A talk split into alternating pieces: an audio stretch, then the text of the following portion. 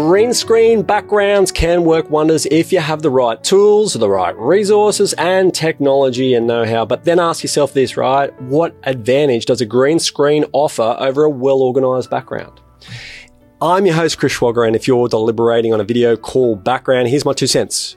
Green screens have been typically difficult for many professionals, but now with the iPhone and Zoom calls, this has made it effortless to put virtual backgrounds into your shot. But you're at the mercy of the environment that you're in and it may not come out the way that you expect. So you can go highly technical on it and make it look awesome or you can get what you get. So why do people use green screens for video calls? Well, with the increase of remote work, video meetings require presentable backgrounds. Zoom video virtual backgrounds were popular, but they had their limitations. And that's why green screens, uh, the backgrounds trended as an alternative, but the benefits are it allows you to customize your background. You can hide distractions and you can improve the professionalism. Green screen backgrounds can be used uh, as a useful tool in certain situations, but they can also come with challenges and may not always be the best choice.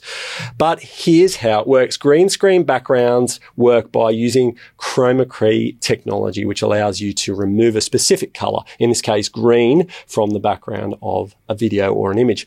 This allows you to superimpose the subject of the video or image into a different background, creating the illusion that the subject is in a different location, like Hawaii.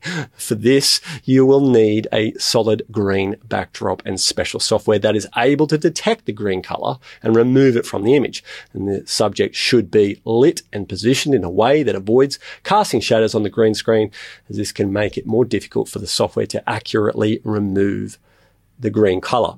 So why green? Well, this became the de facto standard in the film industry because the shade is distant from human skin tone and a less common color in the wardrobe. This is important as nothing in the shot can be the same color as the background. Otherwise, it'll be keyed out as well. Once the green color has been removed, you can add any background you like in its place, a still image, a video, or even a live feed from another location. So how hard could it be, right? As it turns out, Setting up a green screen for video background can be com- a complicated process. Here are five reasons why you should steer clear from it entirely. One requires special equipment and setup. Using a green screen requires a special equipment such as a backdrop and lighting. It also requires technological expertise to set up and use correctly, which may not be practical and feasible for everyone. Two, it can be distracting. If not used properly, this background can be distracting or disorientating for participants. It's going to also be especially true uh, if it's over a busy transition between the green screen and the new background. It may not seem seamless. Number three, increases the likelihood of technical issues such as latency or synchronization problems. This can be frustrating for participants and disrupt the flow of the call. And four, can appear inauthentic. In some cases, using this may be perceived as inauthentic or fake. This can undermine the credibility and authenticity of the call and create a sense of disorientation and disconnection between the participants.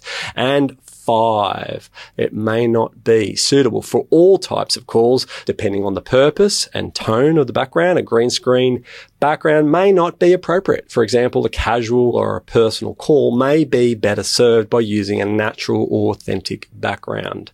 A natural background can be authentic and genuine to help build trust and connection, less distracting to help you focus on the call and the overall experience and requires less setup and technical expertise to make it easier and in some cases more practical to use. If you can't bear this any longer and would rather have a professional compose or set up your background for you, then check out the DIY video program that comes with your background colors you can choose from. Don't forget to like, share, and subscribe to this channel where you'll get weekly video ideas to present like a pro. That's all for this episode. Thanks for listening and see you next week.